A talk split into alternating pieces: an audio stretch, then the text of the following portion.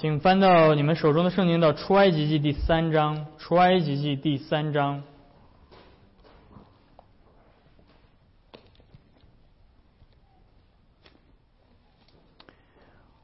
我们今天继续沿着出埃及记，在今年的降临期，沿着出埃及记来思想耶稣基督降生的福音。所以，耶稣基督的福音不仅仅是从新约马太福音开始才开始的，耶稣基督的福音是从整本圣经一开始，从创世纪，从出埃及，从整个旧约都在不断的预表着耶稣的降生。所以。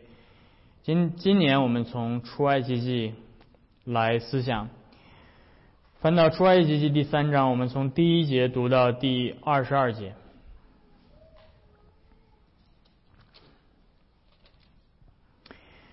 摩西牧养他岳父米甸祭司叶特罗的羊群，一日领羊群往野外去，到了神的山，就是何烈山，耶和华的使者从荆棘里。火焰中向摩西显现，摩西观看，不料荆棘被火烧着，却没有烧毁。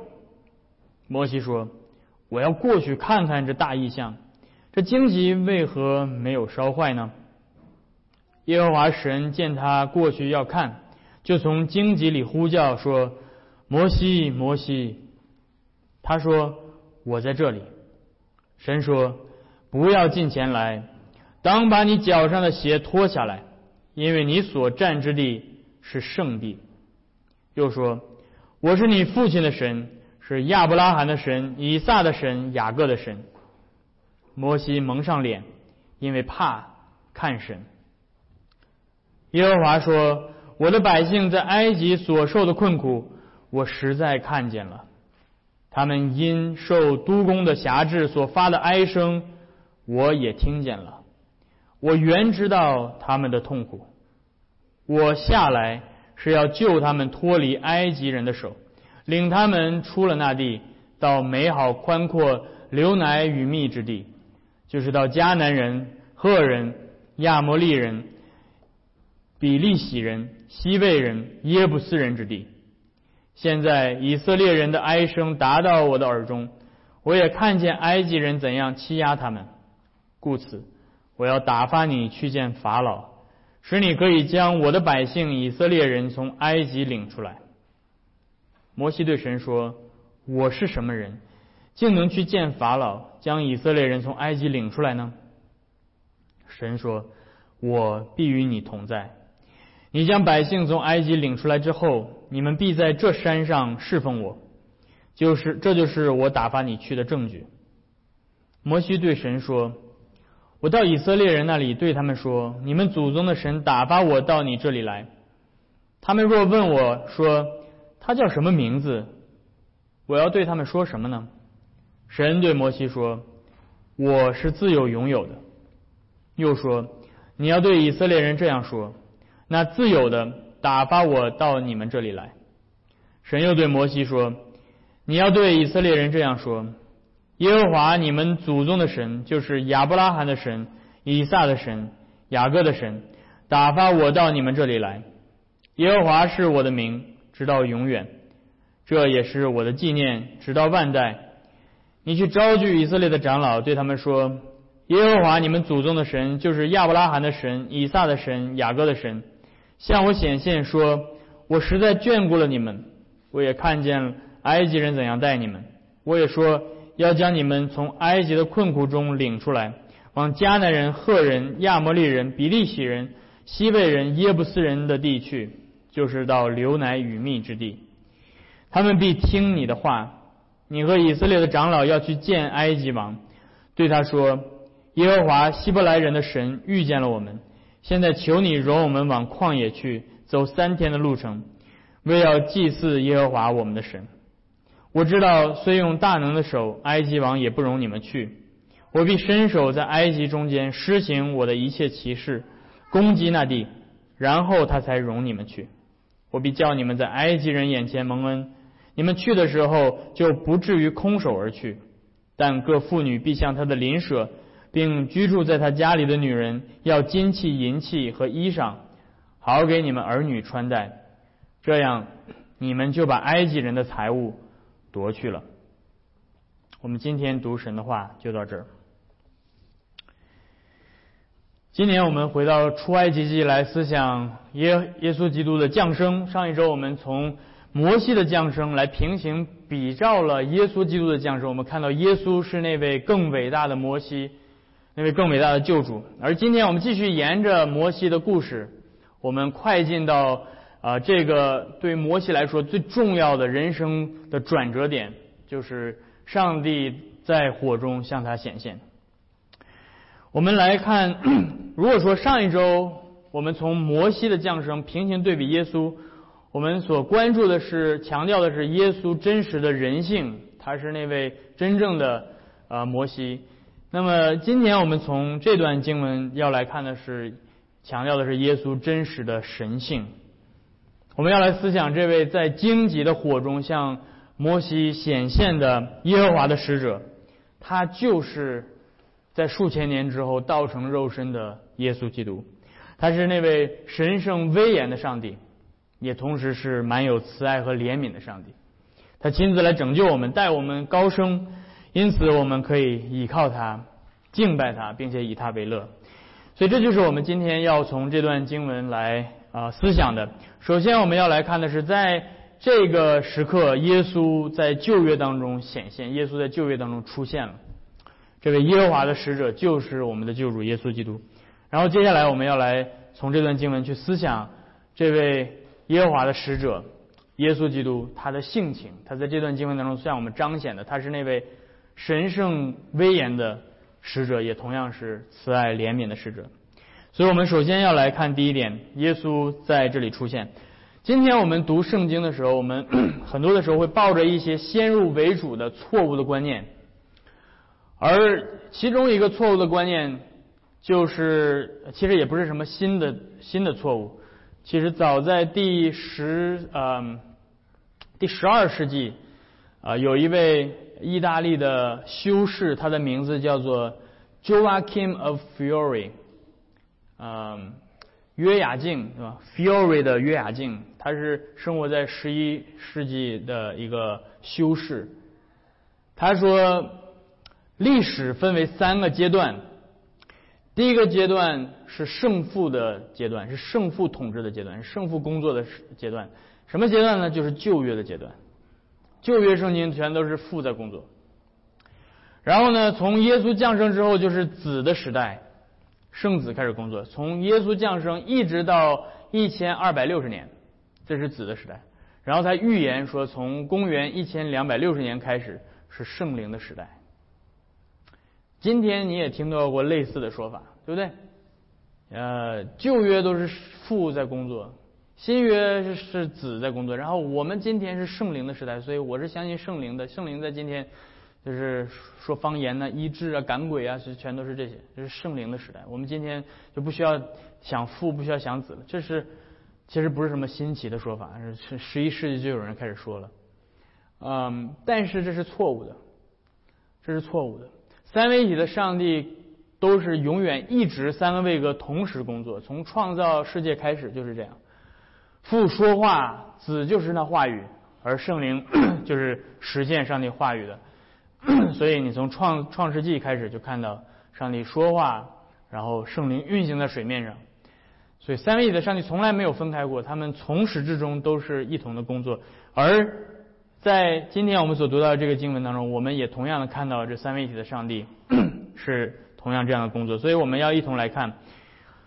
呃，第三章开始，我们快进到呃这个第三章。摩西降生之后，他被法老的女儿收养，长在皇宫里，但他依旧记得自己的身份是希伯来人，所以呃我就简单总结一下前面发生的事情。他杀害了一名埃及人，结果发现事情败露了。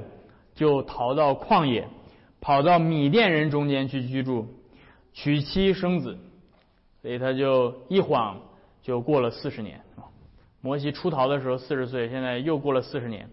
他这四十年，现在摩西已经是八十岁的老人了啊！不要想着摩西还是年轻力壮的小伙子，他如今是八十岁的老人。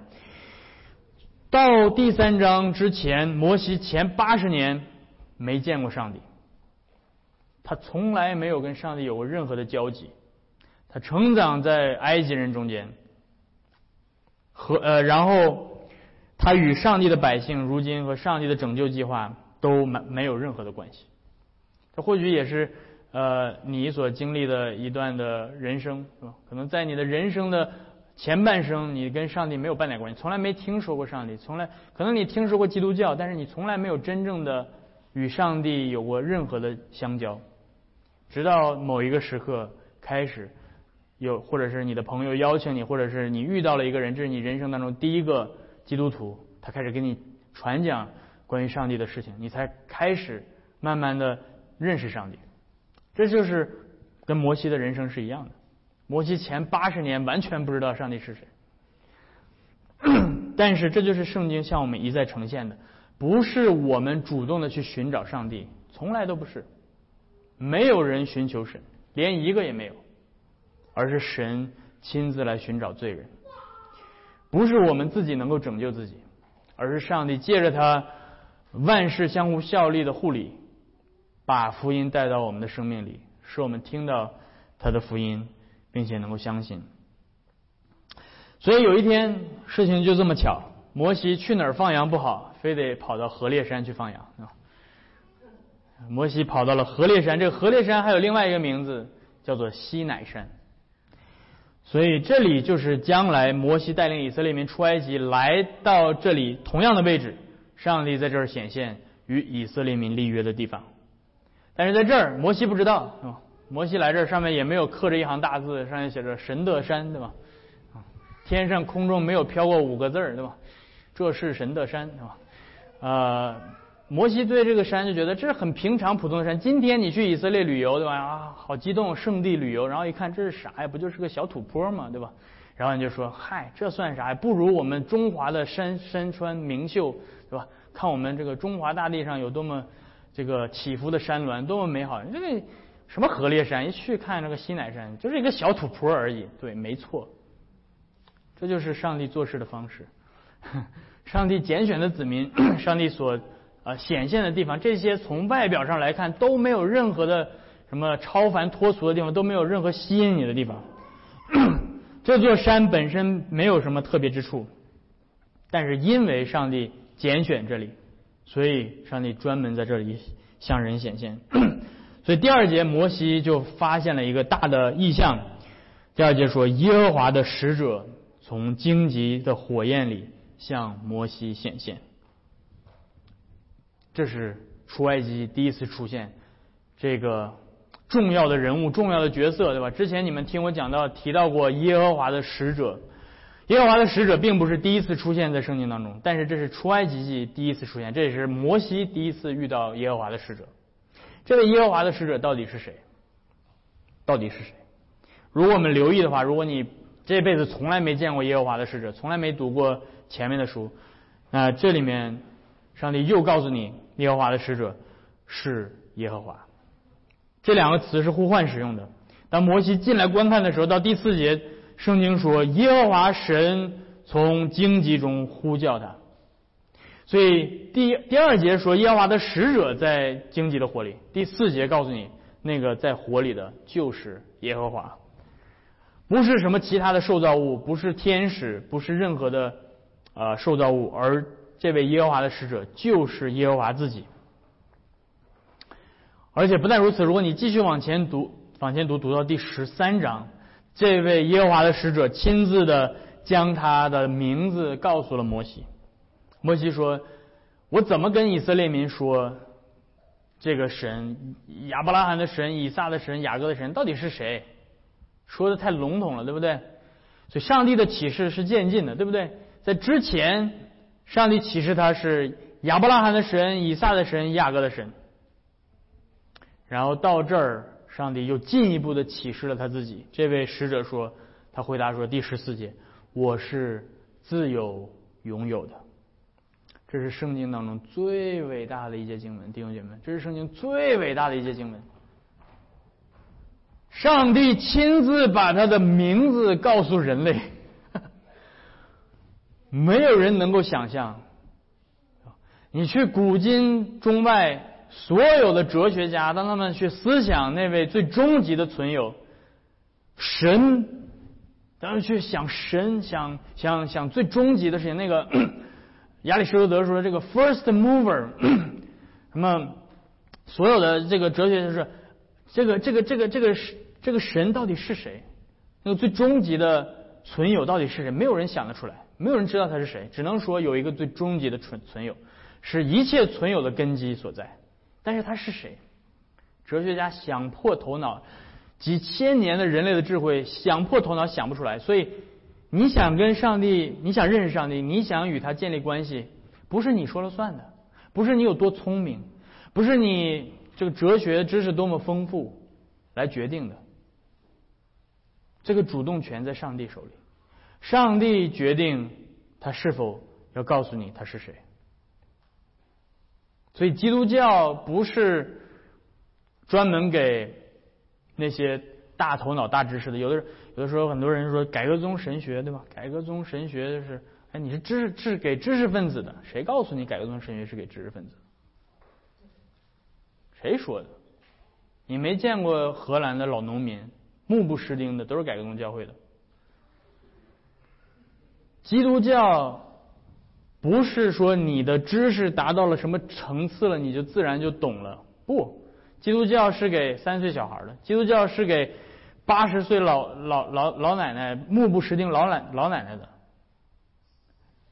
当上帝决定向他启向你启示他自己，当上帝决定进入到你的生命当中，你就认识他。你不需要有任何的学识，有世人觉得的聪明都不需要。而这需要让我们保持谦卑。今天你来到改革宗教会，不要觉得说啊，我是改革宗，看我倍儿棒，对吧？我就懂神学、懂哲学，没有用。你跟上帝的关系不是你的知识决定的。当然，你懂这些是很好的。如果这些知识能够帮助你兼顾你对上帝的认识，感谢主。而如果这些知识让你自高自大，让你开始远离神，这是你的偶像。所以这个时候，上帝把他自己的名启示给摩西。这个名字实际上是一个动词，亚耶瓦呃阿谢埃阿耶。这个这个这个希伯来语里面的动词是存在是是的那个词，翻译成中文就是是，to be 对吧？being 这个词。所以上帝是说我就是存在本身。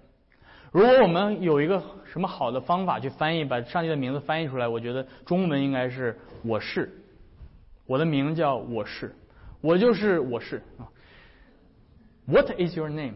No, my name is not.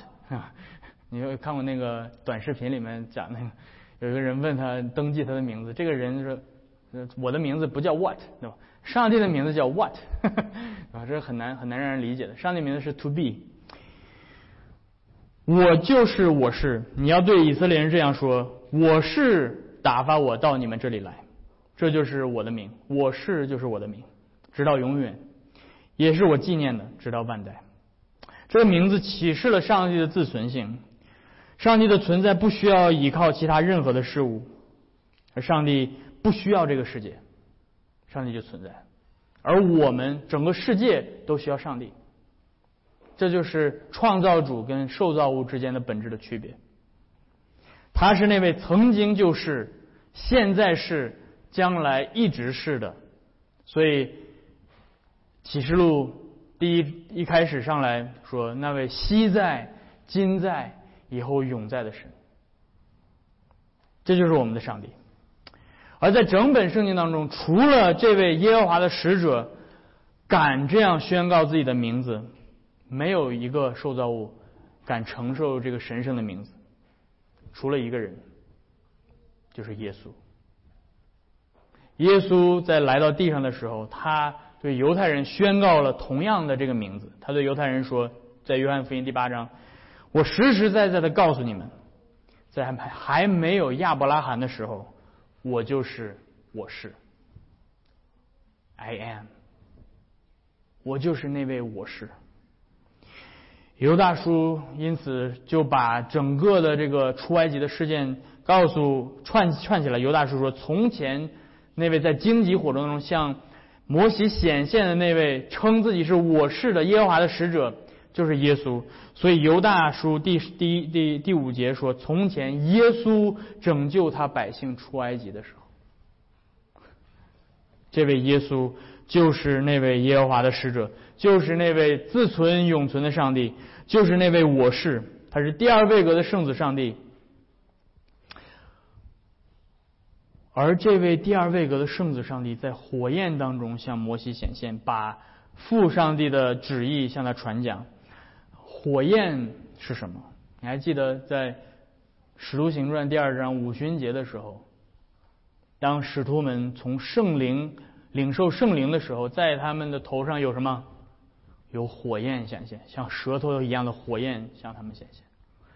火焰的形象在整本圣经当中就是代表着圣灵。在会幕建造的时候，呃，当会幕建造好了之后，有天空当中像着着火一样的云在包裹着这个会幕，那是圣灵降在会幕当中，表明上帝悦纳这个会幕，这是圣灵所居住的地方。所以当火焰。冒着烟的这个火焰出现的时候，我们就知道这是圣灵出现了。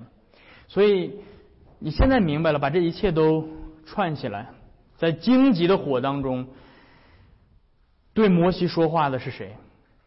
是三位一体的上帝。而那位使者在火焰当中，就是在圣灵的火当中包裹着圣子上帝，来执行圣父的拯救计划。所以三位一体的上帝永远同时工作。三位一体的教义不是新约之后才发明的，出埃及本身就是三一上帝的拯救工作，圣父、圣子、圣灵，三者同治、同尊、同荣、同永恒，他是永永远远的上帝。而我们，呃，这是我们今天要看的第一点，那就是耶稣是这位耶和华的使者，他在圣灵的火当中向摩西显现，所以摩西当时看到的就是耶稣。接下来我们要来思想的是耶稣到底是怎样一位上帝，他的性情是怎么样的？所以，这位耶稣在圣灵的火焰中显现，这表明摩西如今在荆棘的火面前，他进入到了一个神圣的领土，他进入到了圣灵掌权的宫殿当中。所以第五节，耶稣说：“不要近前来，把你脚上的鞋脱下来。”因为你所占的地是圣地，又说我是你父亲的神，是亚伯拉罕的神、以撒的神、雅各的神。于是摩西蒙上脸，因为他怕看到神。不久之后，被拯救的以色列民来到同样这座西乃山的脚下，他们所看到的场景是一样的。在出埃及第十九章第十八节，那里面记载了。上帝向以色列民显现，那里说：“西乃全山都冒烟，因为耶和华在火中降在这山上，山的烟气上腾，如同烧窑一般，遍山都有大大的震动。”所以希伯来说的作者回忆这一切的时候说：“所见的景象极其可怕，甚至摩西说：‘我甚是恐惧战惊。’”你能想象那个场景吗？你能想象当耶稣向摩西显现的时候，那是一个怎样？像摩当耶稣带领以色列人出了埃及，来到西奈山向以色列民显现的时候，那是什么场景？你们有谁去过黄石公园？黄石公园有的时候它那个有那个火山，这个火山地对吧？你如果赶上火山喷发，但是火山喷发的时候，对吧？他也不让你进，对吧？但是你可以上网上去看一看这个火山喷发的场景到底是什么样的，是吧？火山喷发场，那个整个山都在冒烟，然后有这个火焰冒出来，那是整个地球的这个核心的熔浆开始喷发出来的时候，是那样的场景。这就是上帝耶稣在西乃山向以色列民显现的样子。如果你看过之后，你就过去先拍个照，对吧？自拍发一个朋友圈，Instagram。没有，你到时候你就不敢了，对吧？你就赶紧跑了。摩西甚是害怕，连摩西这个上帝亲自拣选的先知，在那个场景之下，他是瑟瑟发抖的，他是不敢抬头，低着头不敢看上帝，是恐惧的。然后摩西在带领以色列人出了埃及之后，在生命记第四章，他提醒以色列民，就是我们今天读的律法说：你们不要忘记你们所见到的场景，你们进了应许之地之后，别忘了，对吧？你们当时没没有相机拍不下来，对吧？但是你们在自己的脑海里不要忘了。耶和华在火中向你们显现，他就是烈火呀！要记得，要永远记得。今天有多少基督徒，当他想到上帝的时候，他会是这样的形象？今天你去问大街上基督徒，当你想到耶稣的时候是什么样的？耶稣是爱，耶稣是温柔的，耶稣是。啊，非常的温柔，就是我怎么搓巴他都行，对吧？我怎么欺负他都行，他都不生气。这个是现代的现代神学给塑造出来的虚假的耶稣，对吧？所以我劝你们不要看那个阿玛逊上的这个系列，对吧？亚马逊上的这个拣选天选之子这个这个系列是吧？是不要看，对吧？首先，第一，你违反了第二条诫命，对吧？其次，那里面的耶稣所描绘的不是。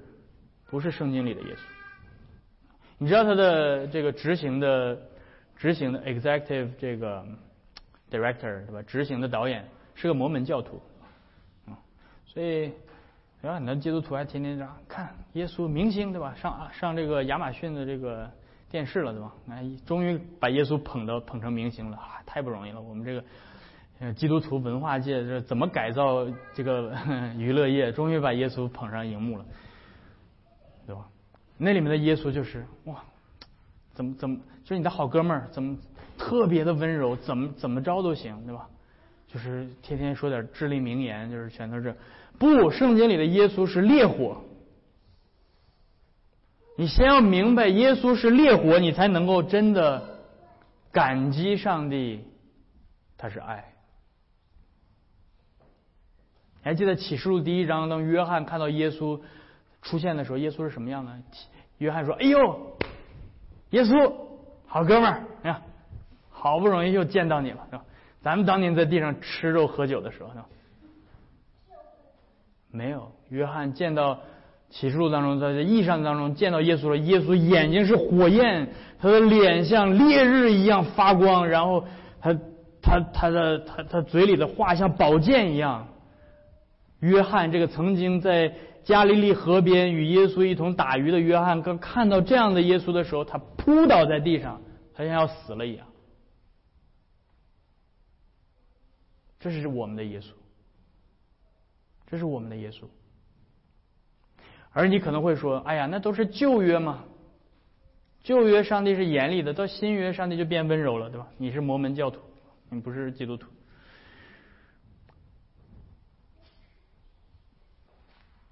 摩西在生命记对以色列民说：“你们要记得，你们的神是烈火。”同样的，希伯来书的作者对新约的教会说了同样的话。希伯来书第十二章，今天我们读到的敬拜的呼召的经文：“你们的神乃是烈火，当存敬畏、敬畏的心去侍奉他。”而如果你仔细听过希伯来书第十二章，你就知道希伯来书的作者的论证是。Lesser to greater，对吧？是从较小的到更大的这样的论证，什么意思？他不是说旧约的是可怕的，哦，新约的就都温柔了，不是。他说旧约的可怕吧，够可怕吧？新约的更可怕。你仔细听，他到底怎么说？他在说上帝的神圣和威严在新约非但没有减少，反而加增了。他说你们原你们今天在今天你们来到教会的时候，你们来敬拜的时候。你们不像以色列民那样来到能摸的山，那山上有火焰、密云、黑暗、脚声，听到这声音都不敢再让再向他们说话，因为所见的极其可怕。然后接下来他说什么？你们乃是来到西安山，永生神的诚意，是天上的耶路撒冷。一摩西只是到地上的那个小土坡上去，就吓得不行了。你们今天来到是天上的耶路撒冷。有千万的天使现在就在看着你们，有天上所有的长子的聚会的总会，有审判人的神，有耶稣基督的保险，比在西乃山那个小土坡上所看到的更可怕。你们现在来到了天上啊，弟兄姐妹们，你们不怕吗？所以他接下来说：你们总要谨慎，不可气绝的向你们说话的，因为那气绝在地上警戒他们的。尚且不能陶醉，何况今天警戒你们？你们当你们来到教会的时候，当你们来到新约教会的时候，警戒你们的是从天上来的，从天上对你们说的声音。所以今天弟兄姐妹们，当你们来到教会，来到新约的教会，都把鞋拖到门口，对吧？你看那穆斯林进到清真寺里面，都要脱鞋进去。他们虽然敬拜一个偶像、一个假神，他们有那样的敬畏。我们来到教会都是啊，反正神是爱嘛。我们需要敬畏神，不仅仅是一不是一不是因为你在旧约时期，不是因为上帝律法这样要求你，不是因为如果你靠近这山，我就你就被石头打死。你们敬畏神不是因为你们受到威胁了，你们敬畏神是因为你们在新约的时期。因为这位本是烈火的上帝，他亲自来拯救你。你们所领受的是他的恩典。你们今天来到教会来干嘛？这是今天新约教会的失职。今天很多新约的教会忘记了主日的敬拜到底是在做什么，把敬拜当作是娱乐消遣，来讨罪人的喜欢，在台上表演一些节目，来个脱口秀，来个。访谈，来个演唱会。教会的使命不是吸引罪人，不是讨罪人的喜欢。教会的使命是要让你们来到这里，意识到你们现在是到天上的耶路撒冷，你们现在在众天使的注目之下，来到审判上帝，来到审判人的上帝的面前来敬拜他。这是教会的使命，教导你们以虔诚敬畏的心。侍奉那如烈火的上帝，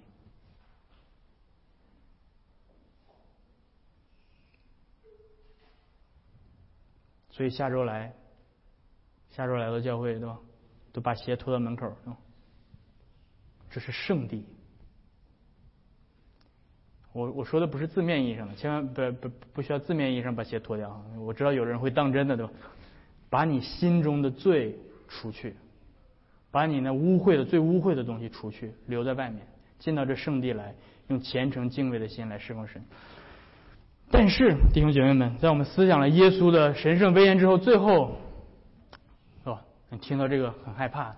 但是，这位在荆棘的火中向摩西显现的上帝，也是慈爱怜悯的。这位烈火使者不是来消灭以色列民，他是来拯救他们的。所以第七节，耶和华在火中对摩西说：“我的百姓在埃及所所受的苦，我实在看见了；他们因督工的辖制所发的哀声，我听见了。我原知道他们的痛苦。”哇，这是一节非常美的经文。或许你今天感觉这位神圣威严的耶稣离你很远，或许你觉得他感受不到你的痛苦和绝望，但是今天耶稣借着这句话。来告诉你，他看见了，他听见了。耶稣说：“你的痛苦，我原是知道的。”而耶稣不仅看见了、听见了，他知道，而且他来采取行动。第八节他说：“我下来要救他们脱离埃及人的手，领他们出那地，到美好宽阔、流奶与蜜之地。”虽然。上帝差遣摩西去带领以色列民出埃及，但是实际上。上帝所说的话，这位耶稣对吧？这位耶和华的使者所说的话，是让摩西真的明白，真正带领他们出埃及的不是摩西，而是这位耶和华的使者。他来亲自拯救他。摩西是他的代言人，而这位耶和华的使者才是真正的救主。而在这节经文当中，第八节就是我刚才读到这一节，是浓缩了整个圣诞节的关键的信息。在这里面出现了三个动词，这三个动词总结了耶稣基督的福音。首先，这位使者说他要下来，他要 come down，他要他要从天上下来。这位耶和华的使者他是临在，他是那位下来的上帝。耶稣在地上说他被父差遣是从天上降下来。这位使者还记得他他显现的时候在哪儿？在火中。而他说我的百姓在埃及人的手里，如同在火窑里一样。他们如同在铁炉里烧着着，承受了火灼一般的痛苦，所以我来在火里与他们同在。他们在哪儿，我也陪着他们在哪。我是与他们同在的神，我是以马内利的上帝。所以他亲自在火里与他的百姓同在。耶稣就是这样亲自扶救卑微，进入到这个世界上，他成为与我们一样的人，他与我们一同欢笑。一同哭泣，一同经历我们所经历的一切。他并非不能体恤我们的软弱，所以这是第一个动词，这位使者下来。然后第二个动词是他要救、拯救这个词。这位下来的神，他的目的不是单纯的陪陪你而已，他要拯救你，他要拯救他们脱离埃及人的手。这里的“拯救”这个词，在希伯来原文里面指的是从。另外一个人手里把东西抢下来，对吧？虽然我们不建议孩子们经常抢东西，但是这是上帝所做的。上帝把这个拯救，就是把一个东西从另外一个人手里夺下来的意思。这是一个彼此拉扯、拉锯的一个征战，最终谁的力量更大，谁就能获得这个财产的所有权。而圣经用这个词来比喻上帝的拯救工作。被争夺的就是他的百姓，百姓是被争夺的这个财物。他的百姓本来在法老的手下，本来在仇敌的手中，但是耶和华这位使者仿佛一位大能的勇士，来把敌人胜过，把他的子民夺回。他的膀臂是如此的强壮，在地上没有任何的仇敌能够胜过他。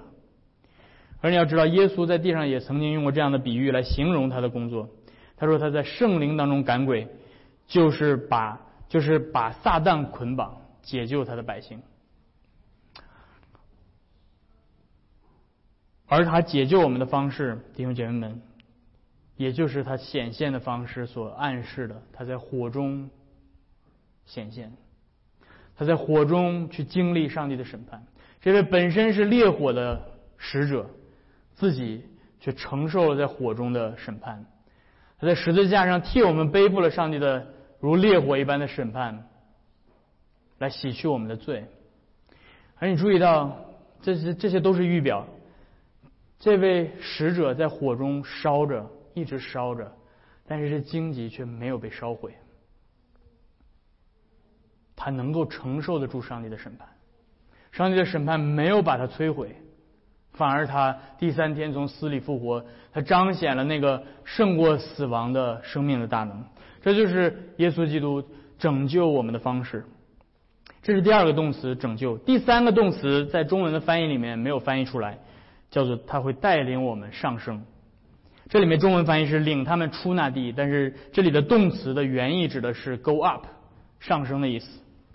为什么呢？因为埃及地势比较低洼，而迦南地是属于山区，所以从埃及出出来进到迦南地是一个不断一路向上升的这样的一个过程。从海拔的角度上来讲，但是“上升”这个词让我们注意到这个目的地是在哪儿，让我们注意到这个目的地是在应许之地，是在那个流奶与蜜之地。实际上，上帝不断的重复，对吧？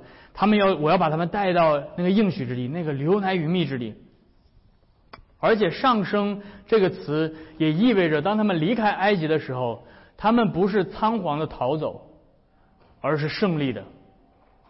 他们是上升的，他们是高挺着高昂的头颅离开的，所以还记得上帝预言了将来他们离开的时候要带着金器、银器、所有的衣裳掳走，对吧？他们要把埃及人呃当呃所有的财物掳走。为什么上帝要预言这些？这是为了让他的百姓在苦难当中能够有盼望。那个将来的应许之地是他们今天可以依旧在埃及忍受苦难的原因。而耶稣对我们的拯救也是同样的，弟兄姐妹们。今天耶稣的拯救不是超自然的终止我们在这地上一切的苦难，不论是你的身体的健康也好，不论是你的关系当中的各样的遭受的逼迫，不论是你所身处的这个环境，耶稣来拯救你，不是说超自然的哇一下子你的生命就都改变了，不，你还依旧在你所处的苦难里，不论那是什么，但是耶稣借着他的拯救所赐给你的是盼望。所赐给你的是不断的借着教会去宣讲那个将来的应许，那个将来的应许之，那个新天新地，来帮助你在过你在地上的这一生当中，不断的有信心继续往前走。所以保罗在格林多后书说：“我们如今至赞至轻的苦楚，是为要我们成就极重无比的永远的荣耀。因为在我们高升之前，我们必须经历降下。”而保罗用以弗所书第四章用降下和升高，把耶稣基督整个的救赎工作都总结的淋漓尽致。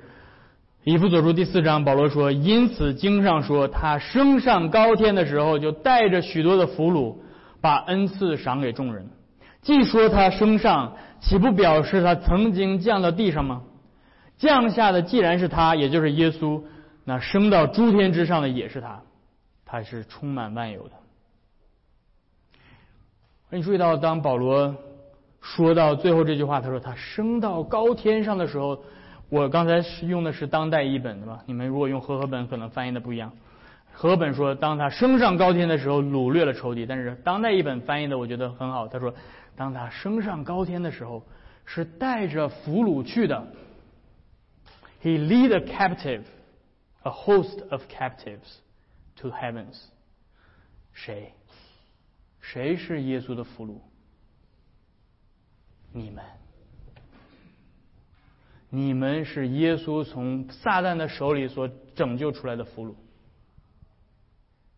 所以保罗在这说，当他升到高天去的时候，带着一群俘虏一起升上去。你读圣经的时候没读出来，这是这个意思。因为耶稣的升天就是你们的升天。耶稣今天如今坐在父的右边，你们如今就跟着他一同坐在父的右边。耶稣在哪儿，你们也跟他在哪儿。你们是他俘获的，从撒旦的手里所夺回来的那群俘虏。如今你们成为上帝天国的百姓。